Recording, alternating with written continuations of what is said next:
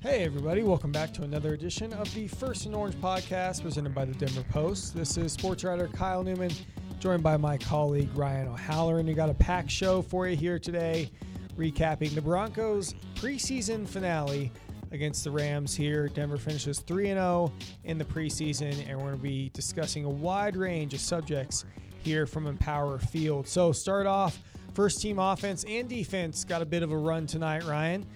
What were your impressions from that as Teddy and co kind of sputtered early and, and the defense looked strong, but then Vic even said got gassed out on that third series, it looked like. Yeah, I'll start with the defense. I mean, uh, you know, first time Von Miller was out there. I think everybody else pretty much played. Josey Jewell, first time out there this preseason. They started off three and out, which is what they should have done against the Rams' backup offense, but their last two drives were 11 plays apiece. Yeah, get off the field against backups, guys. Uh, Alexander Johnson had a personal foul, face mask. You know, could have gone both ways. It was a sack turned into a, a well. He threw it away. he threw right. it away, so it would have been like what third and long. So I turned in the first down. So then they were. Yeah, to me, it was I, I was underwhelmed by the defense tonight. And then as Fangio pointed out, that uh, you know his defense got gassed, and that allowed him to take another shot at the fatigue police. Maybe the fatigue police doing too much policing. And Ryan, you and I have talked about this. I mean, hardly any running at these practices. Yeah, they do team sessions where it gets amped up a little bit, but I did more gassers at my high school practices than the Broncos do. So, do do they need to amp it up? I know they're so worried about injuries and anything like that, but you can't have your first team D looking that ca- cashed. I think in the last preseason game. Yeah, and I think when they start regular season practices, the, the starters will be more involved because there's nobody else out there. So that will help it. Uh, they have a lot of water breaks at practice, um, but you know they, they, they, they made a couple plays in the red zone to force you know to force those field goals. So I guess that's a positive. But um, I'll be interested to look at the tape to see who actually did get gassed. Bradley Chubb was active. Von Miller was active. Um, so you know, not giving up a touchdown, I guess that's a victory. And then to the offense, and Teddy Bridgewater starting real slow, started one to six. He turned it on there at the end, but he said, Hey, I was trying to get Albert O and Courtland Sutton involved, maybe pressing a little bit to those guys, and hence the slow start. Vic was in no mood to talk about Teddy's offense tonight. No mood, zero mood, uh, because I teed him up on it. He said they ran it well early, but didn't throw it well early. But then they, he was glad Teddy st- ended with a touchdown drive, so he'd have a sour taste in his mouth. Okay, let's go to the first drive. They obviously want to prioritize Melvin Gordon, who, by the way, his first preseason action since 2018 with the Chargers, because he held out in 19, and then there was no preseason last year. I thought he looked good. Melvin did changing direction, breaking some tackles. And on the running back front, um, Javonte Williams was a coach's decision not to play because they had seen enough. The cynic in me is that maybe he's their starting running back in week one. I think they stick with the veteran, give him the obligatory start. But the last drive, um, Broncos started in their own territory. I think that was the big one. They they hit a third and seven to Sutton on the far sideline, and then the touchdown was to Courtland as well. Uh, you're writing about Courtland for Monday's paper. You know what kind of breakthrough you think tonight was for number 14? Well, he talked about in the post-game presser. I mean, he had checked all the boxes, but going out there, game situation, you know, laying out for catches, getting hit, going across the middle, and, and knowing you're going to get hit after getting catches.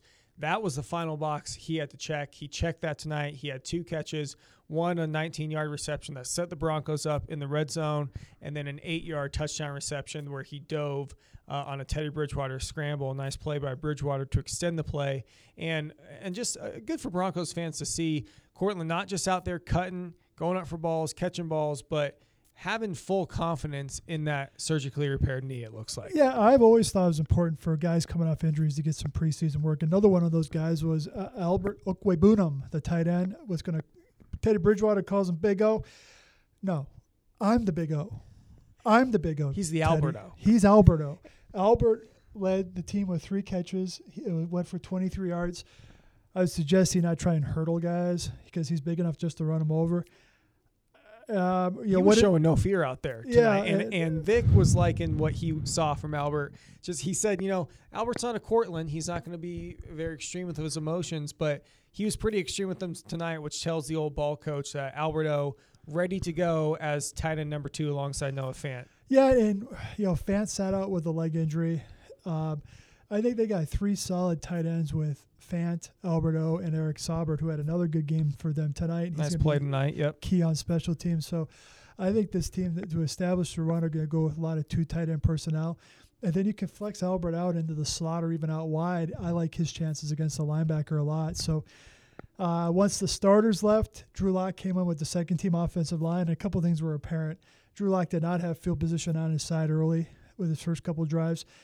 And they can't afford a lot of injuries up front with their starting line because the second group is just not good right now, outside of maybe Calvin Anderson.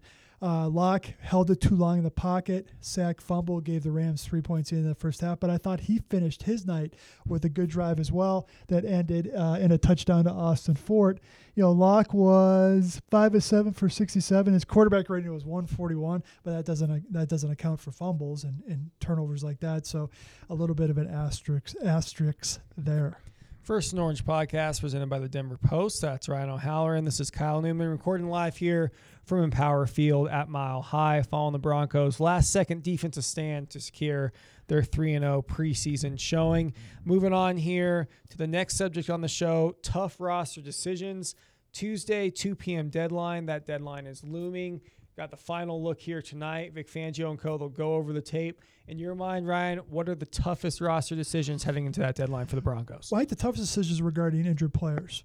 Safety Trey Marshall, I have him being cut. He hurt his ankle in the opening kickoff of the Minnesota game. Michael Ojemudia is going to be out a couple weeks with that hamstring.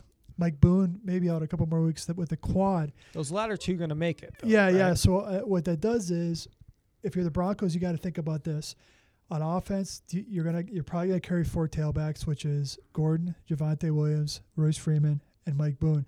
Then you could put Boone on IR on Wednesday, and then add another body. Trey Marshall, I just don't think there's room to put him on there. Then move him to IR. Uh, the, the, the, the, the, the dilemma for the Broncos is at corner.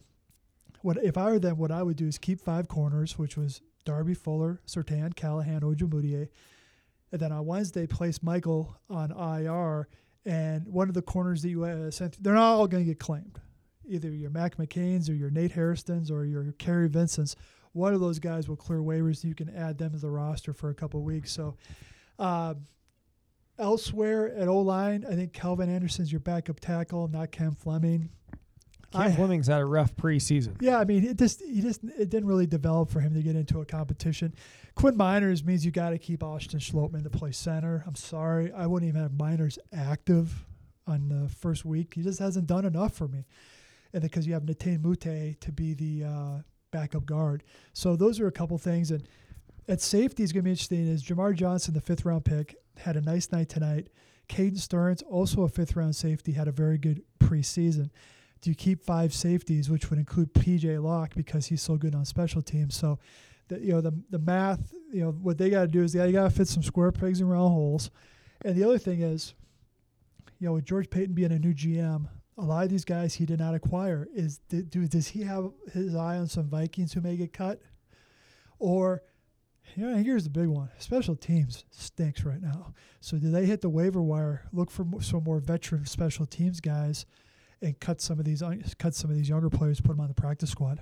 Yeah, it's the final subject here on tonight's show is special teams. It's come up through the first couple preseason games. Again here tonight at Empower, big run back on a return by the Rams. So still holes there, especially in the coverage teams. It seems like how does that get shored up? Tom McMahon, we've seen him coaching for his job throughout training camp, uh, but like you said, you can only do with what you got does it is it a matter of getting more veteran guys in there on those units, or well, do they got to make do here? If I was allowed a second question during Vic's presser, it would have been this: Vic, if you're listening, you can answer this.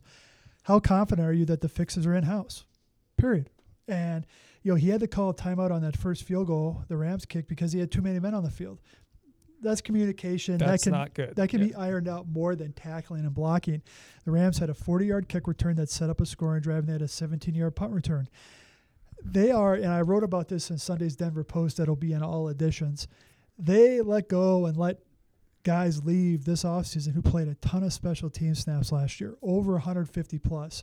Now they're leaning on young guys who may be able to run faster, but being able to run fast doesn't help you shut a block and it doesn't help you tackle. So if I'm if I'm Vic Fangio and Tom McMahon, I am taking a good hard look this weekend over which guys I can count on, besides Andrew Beck and Eric Saubert, and also what else is out there when the waiver wire hits, uh, you know, late Tuesday afternoon, because they need to get some reinforcements in here because they almost it hurt them against Seattle and it hurt them against the Rams. They got to get it figured out hurt fast. And McMahon was asked this week, "Hey, what young guys have impressed you on special teams?" And he was like, "Beyond Beck and Saubert, I mean, not really anyone. Yeah. And you got to go down there and make a tackle to earn that voice and earn that leadership.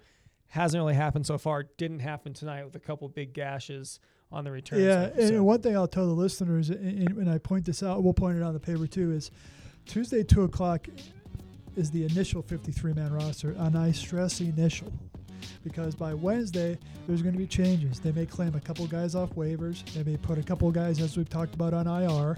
So. You know, I think the wheels are going to be turning in the personnel office this coming weekend, saying, "Hey, what can we do to get a, maybe a little more depth up front on the O line? Maybe a linebacker or a corner who can play a big special teams role. First and Orange podcast presented by the Denver Post. That's Ryan O'Halloran. This is Kyle Newman. Appreciate you listening in to tonight's show. Be sure to head to denverpost.com slash Broncos for continued and expanded coverage of the final preseason game and, of course, coverage heading into the regular season here in a couple weeks. First Orange podcast. Until next time, folks, take it easy.